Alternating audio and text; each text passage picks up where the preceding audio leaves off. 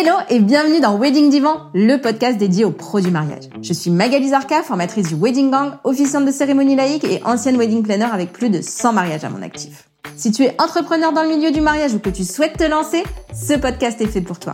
Comment réussir, comment se démarquer et surtout comment durer dans le mariage? Autant de questions auxquelles nous répondrons ici via des interviews sans tabou de prestataires de mariage ou qui peuvent t'aider à améliorer ton business. On y abordera leur parcours, leurs réussites et leurs erreurs aussi parfois. Je partagerai également avec toi tous mes conseils, astuces et outils pour te donner un accès direct à la réussite dans le Wedding World.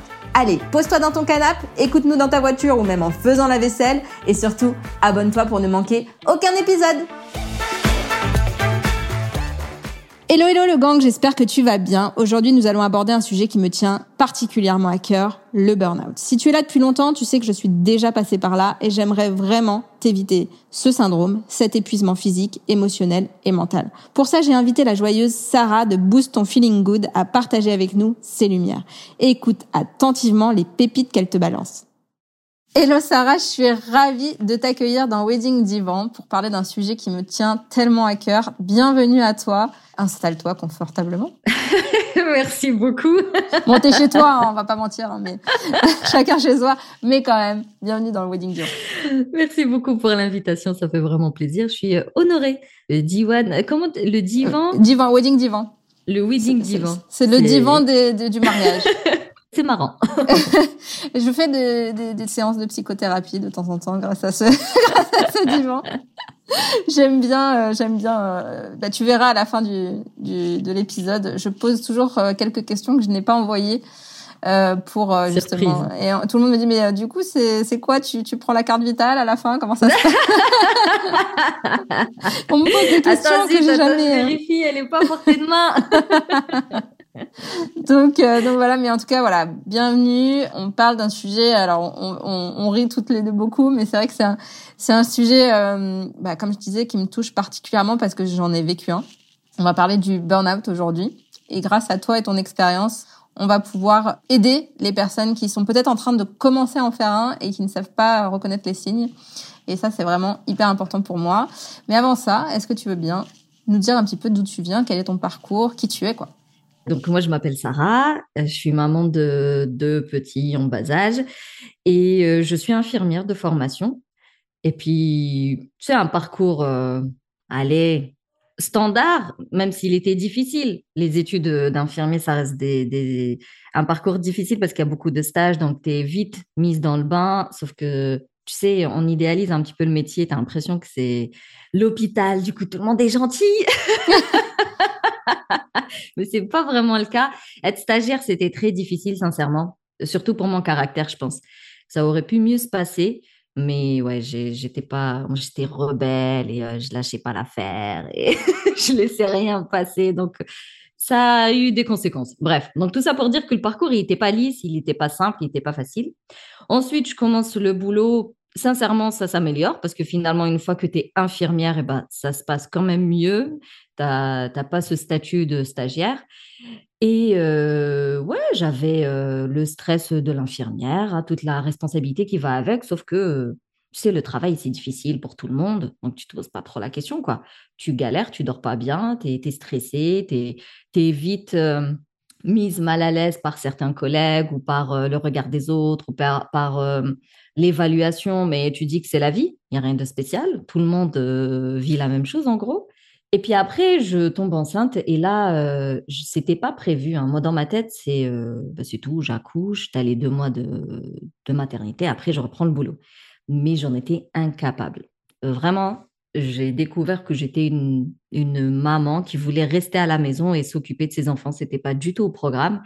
Bref, donc je m'écoute. Et là, heureusement que je suis restée chez moi parce que mon Dieu, que c'était difficile. C'était très difficile. J'ai eu un nouveau un nouveau-né qui pleurait tout le temps, matin, midi et soir, qui dormait pas la nuit, dormait pas la journée. Franchement, un burn-out parental, c'est particulier parce que déjà, c'est pas vraiment reconnu par l'État. Hein. Aujourd'hui, quand on parle de burn-out, on parle de burn-out professionnel, vraiment un stress lié au travail qui est souvent, associé à un harcèlement aussi euh, au travail. Mais quand tu parles de burn-out parental, c'est pas réellement euh, reconnu euh, par la haute autorité de santé. Moi, ça m'a choqué. J'aurais jamais cru que je pouvais être aussi fatiguée et aussi hors de moi. Donc, il était hors de question que je reprenne le boulot, je prolonge mon congé parental et euh, j'avais euh, découvert le tricot. Donc, pendant la grossesse, moi, j'avais découvert le tricot, sauf que j'ai pas pu tricoter jusqu'à la fin de ma grossesse. J'avais un engourdissement des doigts. Donc, il a fallu attendre que l'accouchement passe, que quelques mois passent. Et là, je reprends le tricot. Et ça m'a été euh, ouais, salvateur. Franchement, ça m'a vraiment aidé à réduire une grosse partie de mon stress. Euh, ça m'a aidé à, à, me reconnecter à moi et à prendre du temps pour moi et à oublier mon gosse qui pleurait tout le temps. Je me suis vraiment un peu retrouvée avec mon tricot. Donc, je me suis dit, pourquoi pas, euh, tu sais, faire des ateliers tricot, ça me permettra de rencontrer des adultes et discuter avec des adultes et euh, oublier un peu les couches et autres. Je sais pas si c'est bizarrement ou, euh, ou comment on dit, on attire, euh, comment on dit déjà? On attire ce qu'on dégage ou je sais plus quoi là. Oui, oui. oui. ouais, les, les... Alors, attends, parce que j'ai les opposés s'attirent, mais c'est pas ça? Non, c'est pas ça. Euh, c'est les gens en fonction de ce que toi tu dégages en fait. Oui, c'est ça. Donc, étant donné que je faisais la promotion de mes ateliers et tout ça, et visiblement, j'attirais des personnes qui étaient qui traversaient des mauvaises passes. Voilà. Donc, dans mes ateliers en présentiel avant le Covid ou euh, pendant mes cours euh, de tricot en ligne pendant le Covid, j'avais toujours des personnes qui voulaient prendre du temps pour elles, qui, euh, qui en avaient marre d'être tout le temps débordées, stressées et qui voulaient vraiment se poser. Et là, je me suis rendu compte que je faisais de la relation d'aide sans le vouloir, parce que bah, c'est tout à des, une sorte de déformation professionnelle. Et je me suis, ouais, je me suis dit, je fais les choses à l'envers en fait. C'est pas les ateliers de tricot que je dois faire. Je dois plutôt accompagner les femmes qui vont mal, qui veulent aller mieux, en utilisant le tricot. Et de là, Boost en Feeling Good est né. Je sais que c'était une grosse présentation. non, mais c'est hyper intéressant. Mais histoire de contextualiser le truc. Ouais. Ah, Sinon, on ne comprend pas le rapport. De là est né Boost en Feeling Good et du coup, je me suis formée à la naturopathie pour apporter plus de solutions naturelles parce que j'ai plus accès finalement aux médicaments. Tu sais, à l'hôpital, tu as quand même accès à une batterie euh, pharmaceutique. Là, j'ai plus accès, il fallait que je propose autre chose. Et à ça, j'ai rajouté de la psychologie positive. Et donc, aujourd'hui, j'aide les femmes qui sont en burn-in ou en burn-out. On verra la différence euh, dans pas longtemps. Je les aide à reprendre leur vie en main, tout simplement, euh, à travers ce que j'appelle une prise en charge pluridisciplinaire, parce qu'on fait pas uniquement du dev perso. On fait beaucoup d'hygiène de vie, beaucoup de routine self-care, beaucoup de militantisme aussi. Il y a une petite touche féministe euh, dans mes accompagnements et beaucoup de créativité donc avec le tricot. Donc dans tous tes accompagnements, il y a du tricot. toujours. Il y a toujours accès à la boîte à outils de la tricoteuse et je le recommande. Je le recommande à toutes parce que c'est c'est en fait une activité qui est facile à dégainer.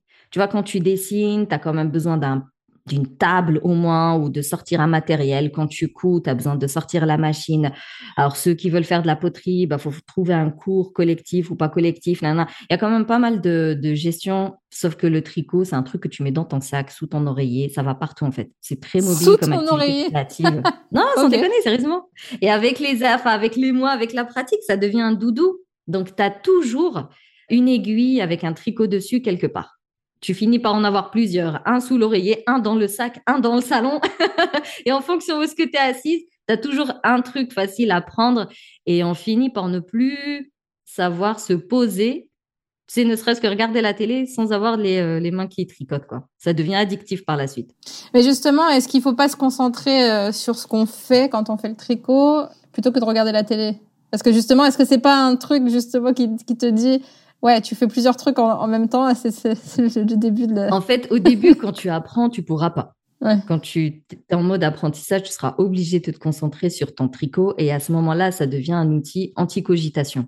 Et par la suite, quand on voudra utiliser le tricot pour arrêter de ruminer, on va prendre des projets qui sont plutôt qui nécessitent euh, de la concentration, qui nécessitent euh, de bien voir euh, un graphique, tu sais, genre un tricot un peu un peu technique les, projets un peu techniques, tu peux pas cogiter, c'est pas possible, et tu peux pas regarder la télé, tu peux rien faire à côté si ce n'est ton tricot.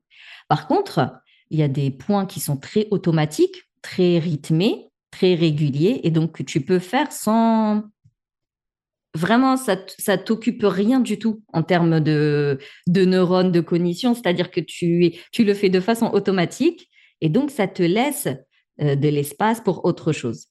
Par exemple, moi, le tricot, je l'utilise si je dois écouter quelque chose que je dois apprendre ou assimiler.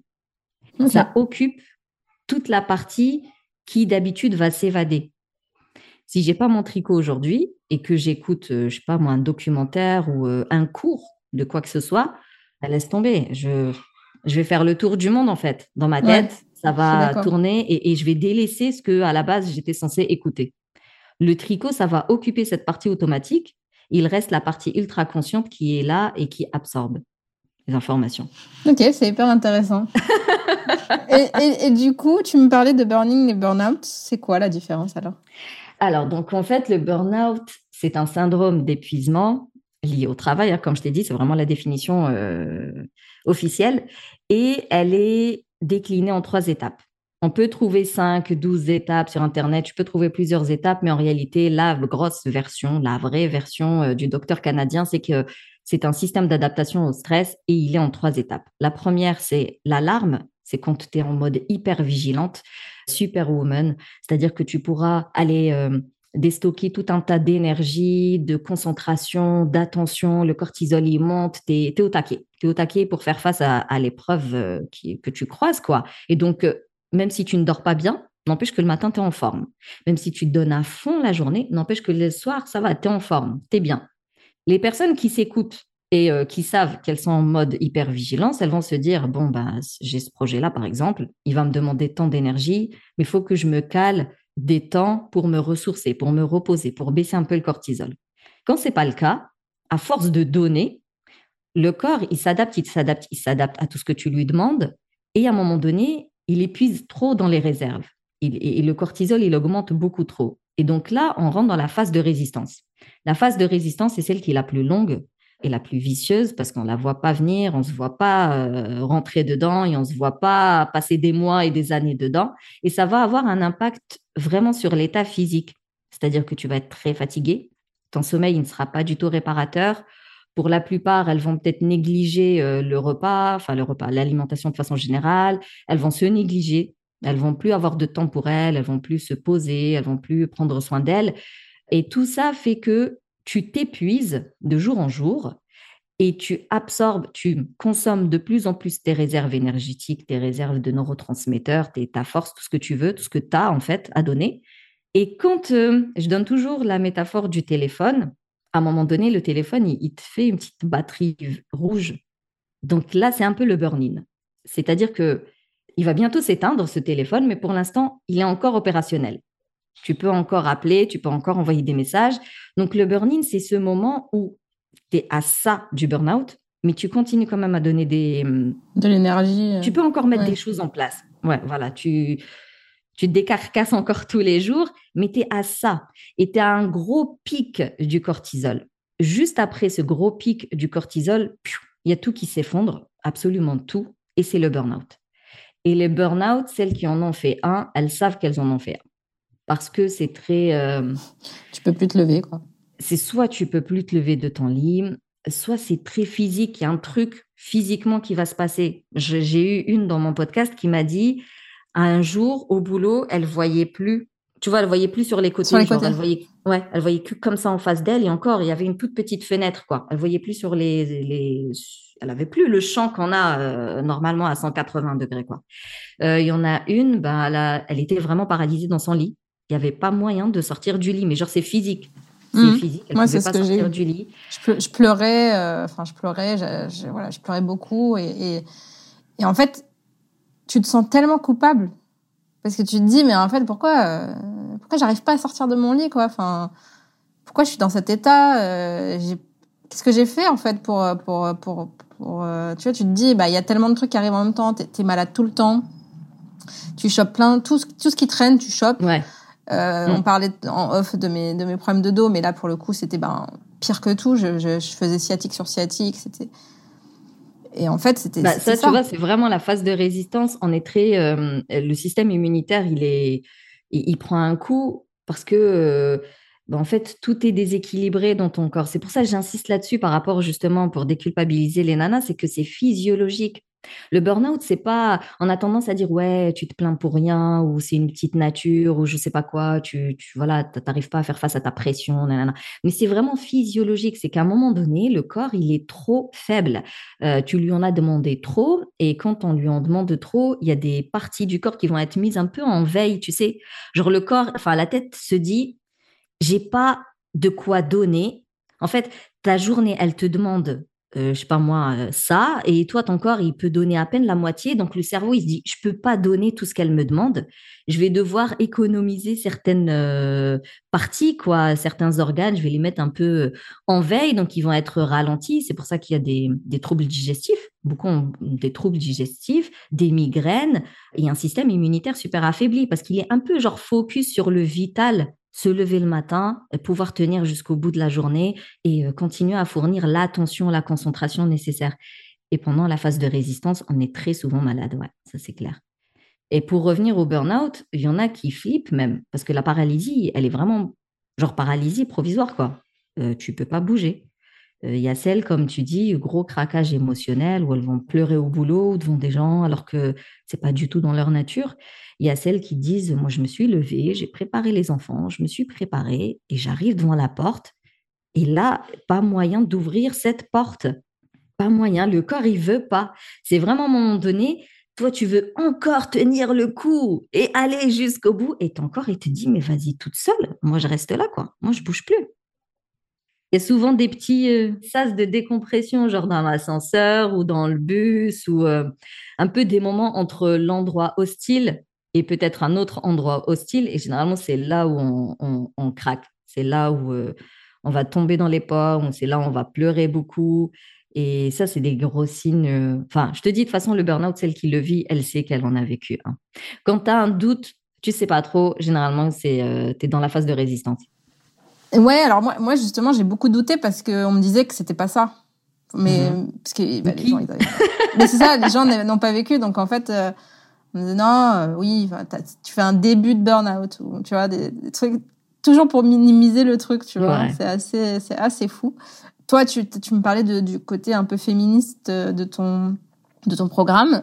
J'ai jamais entendu parler d'un homme qui a eu un burn-out.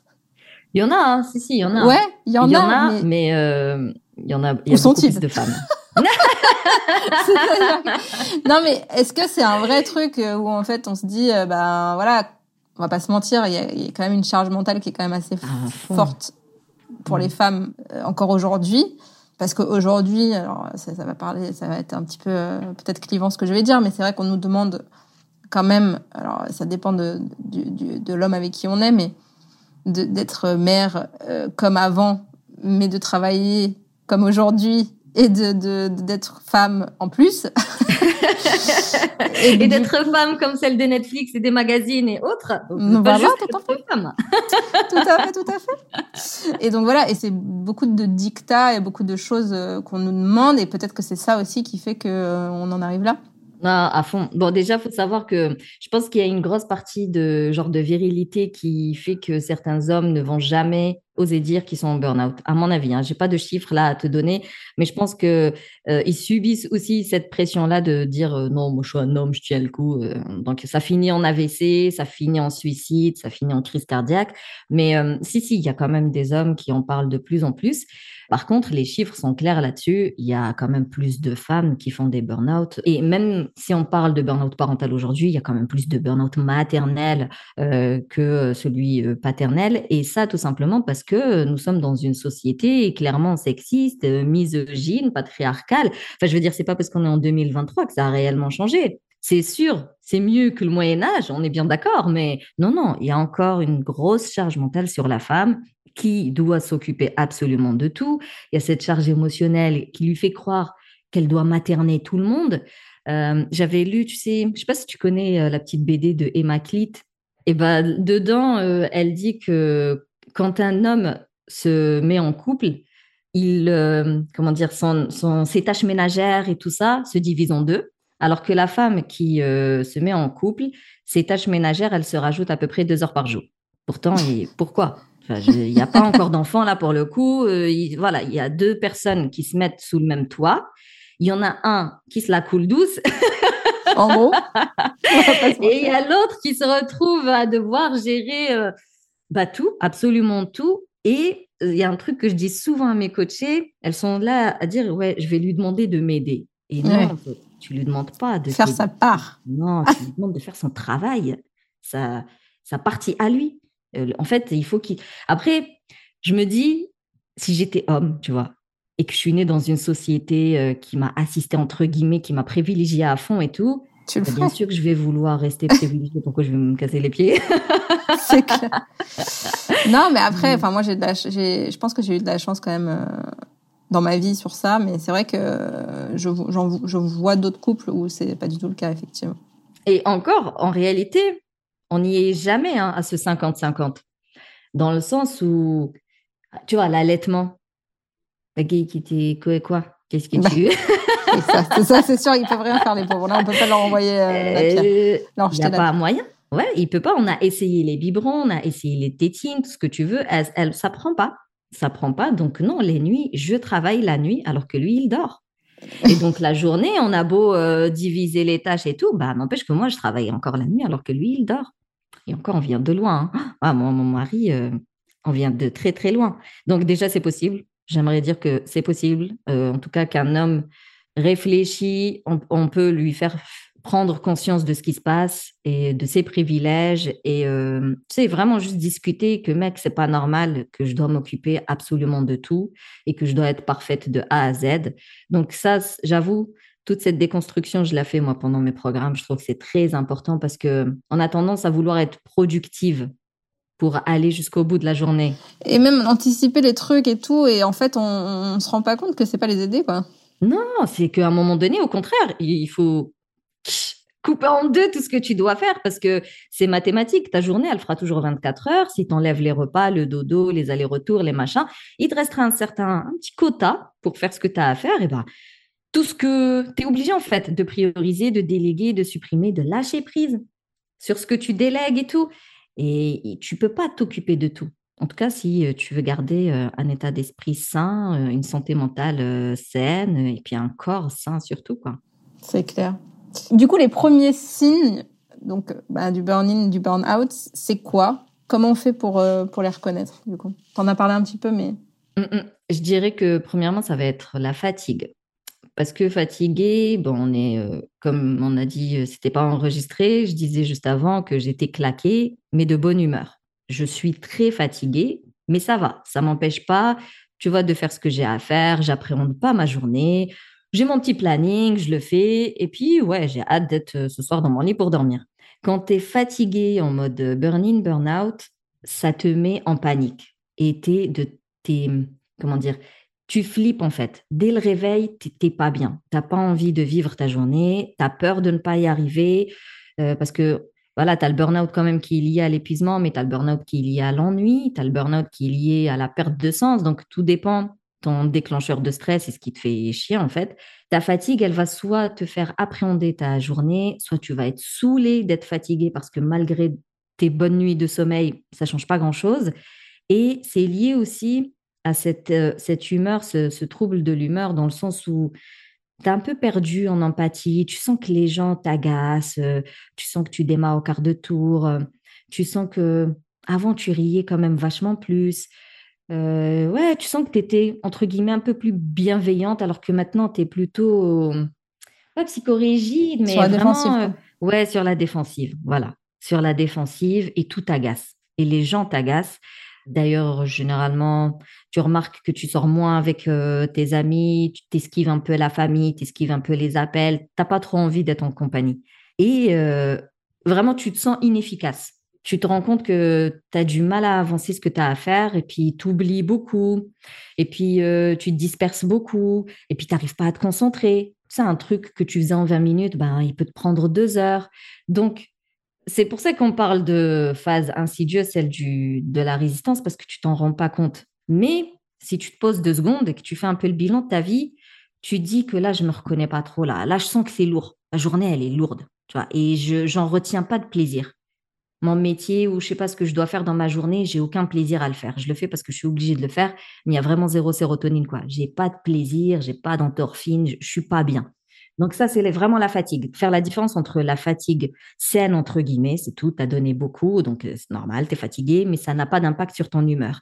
La fatigue du burn-out, c'est vraiment, ça a un impact sur ton humeur, sur tes relations avec les autres, sur même ta relation avec toi-même. Et ensuite, je dirais l'entourage. Hein. Généralement, tu sens que tu n'as plus envie d'être avec les gens, que les gens t'agacent, c'est déjà un bon signe. Et quand on est entrepreneur, il n'y a plus de vie personnelle généralement. Tu es, au boulot, euh, tu penses qu'au boulot, matin, midi et soir, ça t'angoisse euh, et tu n'as plus de vie sociale, tu n'as plus de vie pour toi. justement, quels sont euh, les conseils que tu donnerais à quelqu'un qui, qui, est entrepreneur, qui est indépendant, pour prévenir de tout ça, pour ne pas arriver en phase d'alerte et tout ça pour ne, tu vois, bah. Pour que pour que ça arrive pas jusqu'au burn-out. Déjà comprendre que quand tu es entrepreneur, forcément tu es en phase d'alarme. Parce que c'est une nouvelle situation, parce que euh, tu sors certainement du salariat. Et donc tu as cette peur d'insécurité, d'inconfort, d'incertitude, nanani nanano. Donc forcément tu es en mode euh, je charbonne, je charbonne pour que ça donne des fruits, pour que je me mette en sécurité, pour que tout euh, va bien. Et donc, partir du principe que bosser 100% ne fera pas euh, plus de résultats en fait. Et donc, dans ta journée, il te faut absolument, quoi qu'il arrive, un petit temps de rien du tout. Tu peux commencer par 15 minutes, c'est pas problématique, mais il faut que tu aies un temps dans lequel tu désactives le boulot et tu te concentres sur toi. Et là, tu fais une activité qui te fait kiffer. Donc moi, ça va être tricoter, ça va être même regarder la télé ou lire, euh, ça va être sortir me promener, euh, vraiment dans la journée. C'est pas un truc que je fais une fois par mois, c'est tous les jours. Il me faut un petit temps dans lequel je me ressource et donc je me déconnecte un peu du boulot. Ça, c'est la première. Déjà, comprendre que dans tous les cas, tu es en phase hyper vigilante parce qu'il y a quand même des peurs comme ça qui sont en dessous. Du coup, on commence par se donner un temps par jour, c'est obligatoire. Une heure, c'est très bien. Alors, il y a ceux qui vont parler de la morning routine, mais euh, encore une fois, c'est un homme, tu vois, qui parle de la morning routine. Donc, tu adaptes euh, ta routine self-care, tu l'adaptes à ta vie. Elle peut être à midi, elle peut être à 20 heures, elle peut être à 3 heures du mat. Tout dépend de ta vie, en fait. Est-ce que tu peux mettre en place là maintenant tout de suite, mais il faut qu'elle soit quotidienne et régulière. Ça d'une. Euh, deuxièmement, ça va être l'hygiène de vie. Ça, c'est les bases. Tu n'as pas le droit de négliger ton alimentation, tu n'as pas le droit de négliger ton sommeil. C'est, t'as pas le droit. Parce que ton corps, c'est comme une voiture, on va dire. Donc, elle a besoin de carburant, elle a besoin d'être vidangée, elle a besoin de se gonfler les pneus. Voilà, ton corps, il a besoin d'être pris en charge. Donc, tu lui ramènes tous les nutriments, les vitamines, tout ce qu'il faut pour qu'il fonctionne correctement. Pourquoi pas des compléments alimentaires, des, tu vois, euh, vas-y, rajoute-en, c'est pas grave. Si toi, ton alimentation, peut-être que t'es pas fortiche en cuisine, donc tu manges toujours un peu la même chose et pas forcément euh, divers et variés et tout, bah, rajoute des compléments alimentaires. Médecin traitant, naturopathe, elle peut très bien te conseiller sur ce que tu peux prendre au quotidien pour faire le plein de, minéraux, des vitamines. Et puis le sommeil, euh, si tu as un mauvais sommeil, pourquoi? Pourquoi et qu'est-ce que je peux faire pour qu'il soit meilleur? Est-ce qu'il me faut une routine self-care le soir? Est-ce qu'il faut prendre des, tisanes, même de la mélatonine, euh, tu sais, euh, synthétisée pour commencer, mais pourquoi je dors mal et qu'est-ce que je peux faire pour dormir mieux? Parce que bien manger et bien dormir, c'est ce qui va permettre à ton corps de bien fonctionner. Ça, genre de base. Si tu rajoutes à ça des temps quotidiens de relaxation, de créativité ou de sport intensif, qu'importe, un truc qui te fait du bien, tu es déjà bien parti pour euh, éviter le, burn-out, ça euh, c'est sûr. Et j'ajouterai pour les femmes, parce que du coup, je ne sais pas toi si tu bosses qu'avec des femmes. Euh, il y a beaucoup de femmes qui me suivent, oui, 95%. Il y, a, y a le cycle menstruel à connaître. Ton cycle, tu, enfin, après tout dépend si tu prends euh, des hormones ou pas, mais s'il y a moyen de connaître ton cycle, bah, c'est très très utile parce que le cycle, il va te dire quand est-ce que tu as besoin de dormir et donc à ce moment-là, tu sais qu'il faut dormir, qu'il faut pas tirer sur la corde à ce moment-là et tu sais quand est-ce que tu seras euh, pumped up et donc tu pourras programmer plein de batchs à ce moment-là. C'est quand qu'il faut dormir euh, quand on, quand on connaît son cycle? Parce que moi, je connais mon cycle, mais je ne sais pas quand est-ce qu'il faut dormir, du coup. Alors, théoriquement, parce que le cycle, il y a autant de cycles que de femmes, mais théoriquement, quand euh, tu as... En fait, tu dois bien dormir tout le temps. La nuit, hein. la nuit, tu dois bien dormir, ça c'est tout le temps quoi qu'il arrive. Mais il est vrai que pendant les règles et euh, juste avant les règles, on a un gros besoin de cocooning. Donc, c'est des moments où tu as plutôt envie d'être sous ton plaid, de, devant une série, un livre, un truc, tu vois. Ok, je le ah. fais naturellement du coup. Ah, c'est bien. Ouais, c'est moi tranquille. Bah, Laissez-moi tranquille. Ah, l'hiver, c'est euh, encore tu vois, euh, ouais, sans culpabilité, rien du tout. Et c'est un truc que tout le monde doit connaître. Tous ceux qui vivent avec toi, ils doivent savoir que de tel jour à tel jour, bon, bah, faut pas trop te demander parce qu'il faut que tu te reposes un maximum. Mais encore une fois, c'est de la théorie. hein. Le plus important, c'est de se poser la question. Moi, je dis, je demande toujours au moins trois cycles où tous les jours, pourquoi pas, euh, à la fin de ta journée, tu fais vite un bilan rapidement. Comment je me suis sentie aujourd'hui? Qu'est-ce qui m'a plu? Qu'est-ce qui m'a agacé? Et tu fais ça sur trois mois et en fait, il va y avoir un petit schéma qui va se dessiner et tu pourras te caler dessus. Et il y aura toujours des temps morts où vraiment tu as besoin de planifier, d'écrire. Ouais, surtout d'écrire, tu sais, de sortir, de décharger. Ça, généralement, c'est pendant les règles. Tu as vraiment besoin de planifier, d'écrire. J'ai envie, qu'est-ce que. Beaucoup d'introspection. Euh, après, quand il y a ce regain d'énergie, c'est là où tu as besoin de batcher. Donc là, tu peux euh, passer tous tes appels ou faire tous tes podcasts, écrire tous tes articles de blog, vraiment préparer ton contenu Instagram, le batcher le plus possible. Pendant l'ovulation, on va plutôt euh, parler de... Tu es en forme, mais en mode extérieur. Donc, euh, c'est le meilleur moment, par exemple, d'aller voir des amis ou dans des réseaux euh, d'entrepreneurs parce que c'est là où tu vas pouvoir te vendre aisément, calmement, bien et tranquillement, quoi. C'est là où il faut faire des masterclass, des lives, des webinaires. Généralement, tu es au top à ce moment-là. Et puis après, il y a la descente. Donc après l'ovulation, il y a, il y a cette progestérone qui augmente et qui ralentit le- l'ensemble. Et donc là, tu es un peu plus... euh, ça commence à baisser, l'énergie baisse et euh, faut éviter, on dit souvent qu'il faut éviter de planifier avant ovulation et pendant l'ovulation. Il faut éviter de planifier des choses parce que tu ne pourras pas les tenir après l'ovulation étant donné que tu seras ralenti.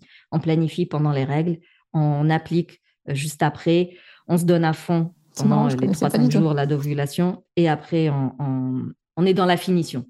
Ouais. Après, on sera plutôt euh, dans les finitions, dans le tri, dans le ménage. euh, euh, en termes d'entrepreneur, qu'est-ce qu'on va faire? Ouais, on va peut-être refaire les designs, tu vois, de Canva ou euh, on va aller revoir les articles de blog, corriger des trucs. On est plutôt dans la finition et dans le tri. Ok, c'est hyper intéressant. Ouais, donc pour un entrepreneur femme, en tout cas, routine self-care adaptée à un cycle menstruel, c'est un bouclier anti-burnout.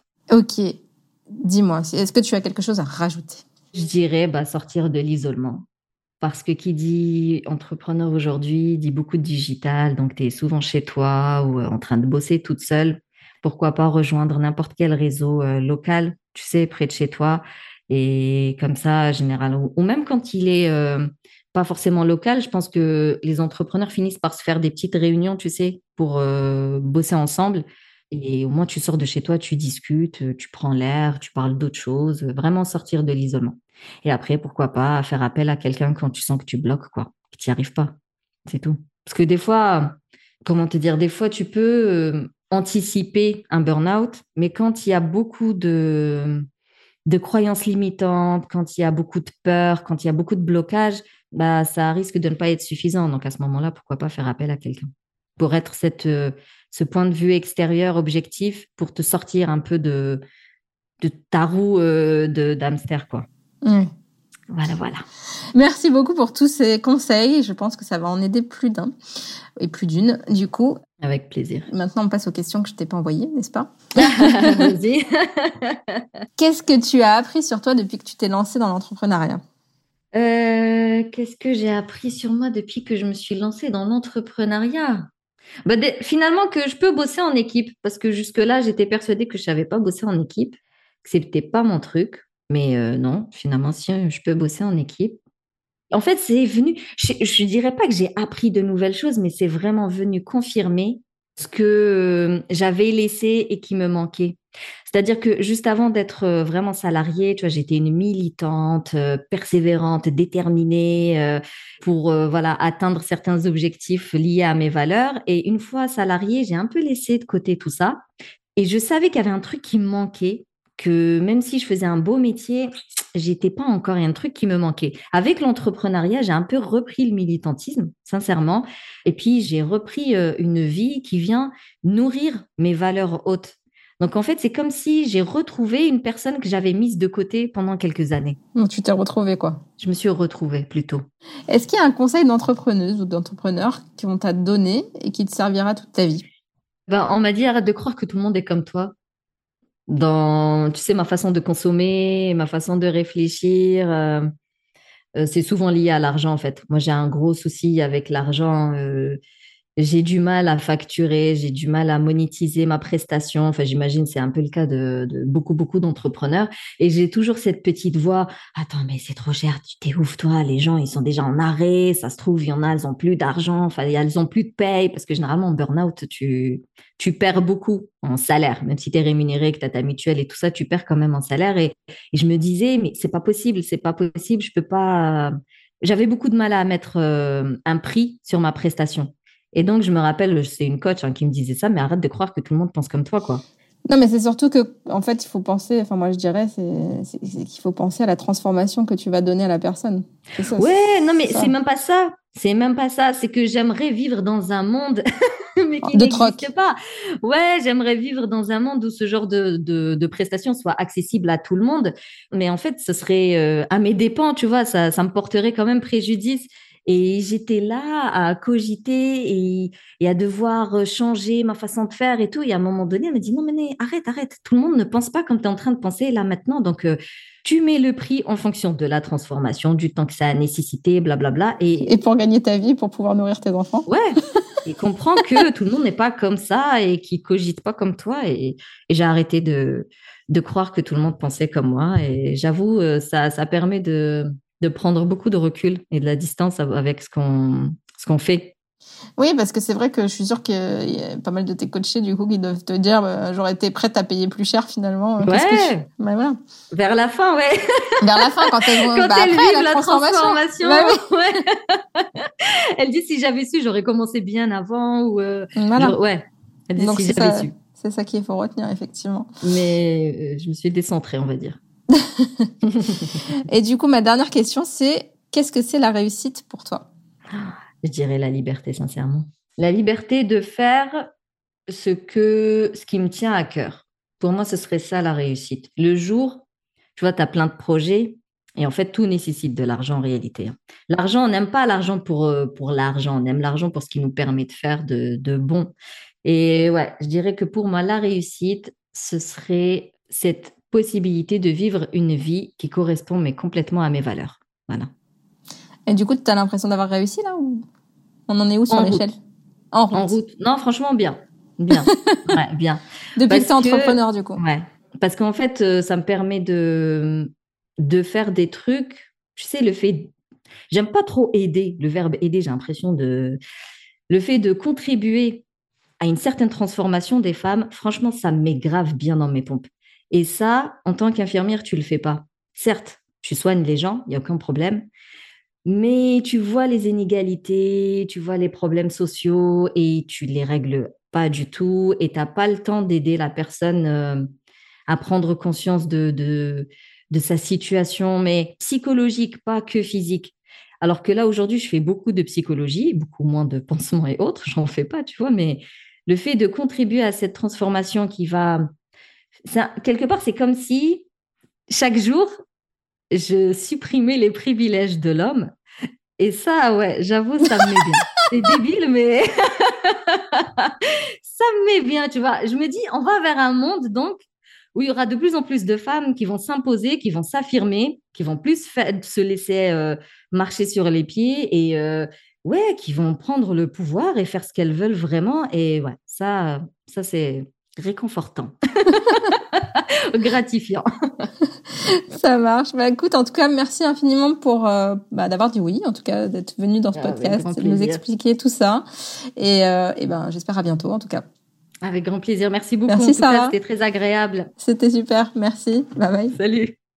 Et voilà le gang, j'espère que cet épisode t'aura aidé à y voir plus clair et que tu garderas précieusement les conseils de Sarah pour éviter de finir en burn-out. Ce que j'ai envie d'en retenir, c'est que tu dois être vigilant, vigilante quand tu es fatigué, stressé, facilement agacé, paniqué par ta journée qui t'attend, quand tu oublies des choses, quand tu te disperses, quand tu esquives les relations sociales, quand tu ris moins, quand tu te sens inefficace, quand tu ne prends pas de plaisir à faire ce que tu fais. Et en tant qu'entrepreneur, dis-toi que tu es déjà en phase d'alarme que tu dois prendre du temps pour toi tous les jours et bien sûr que tu aies une bonne hygiène de vie et que tu ne restes pas seule trop longtemps.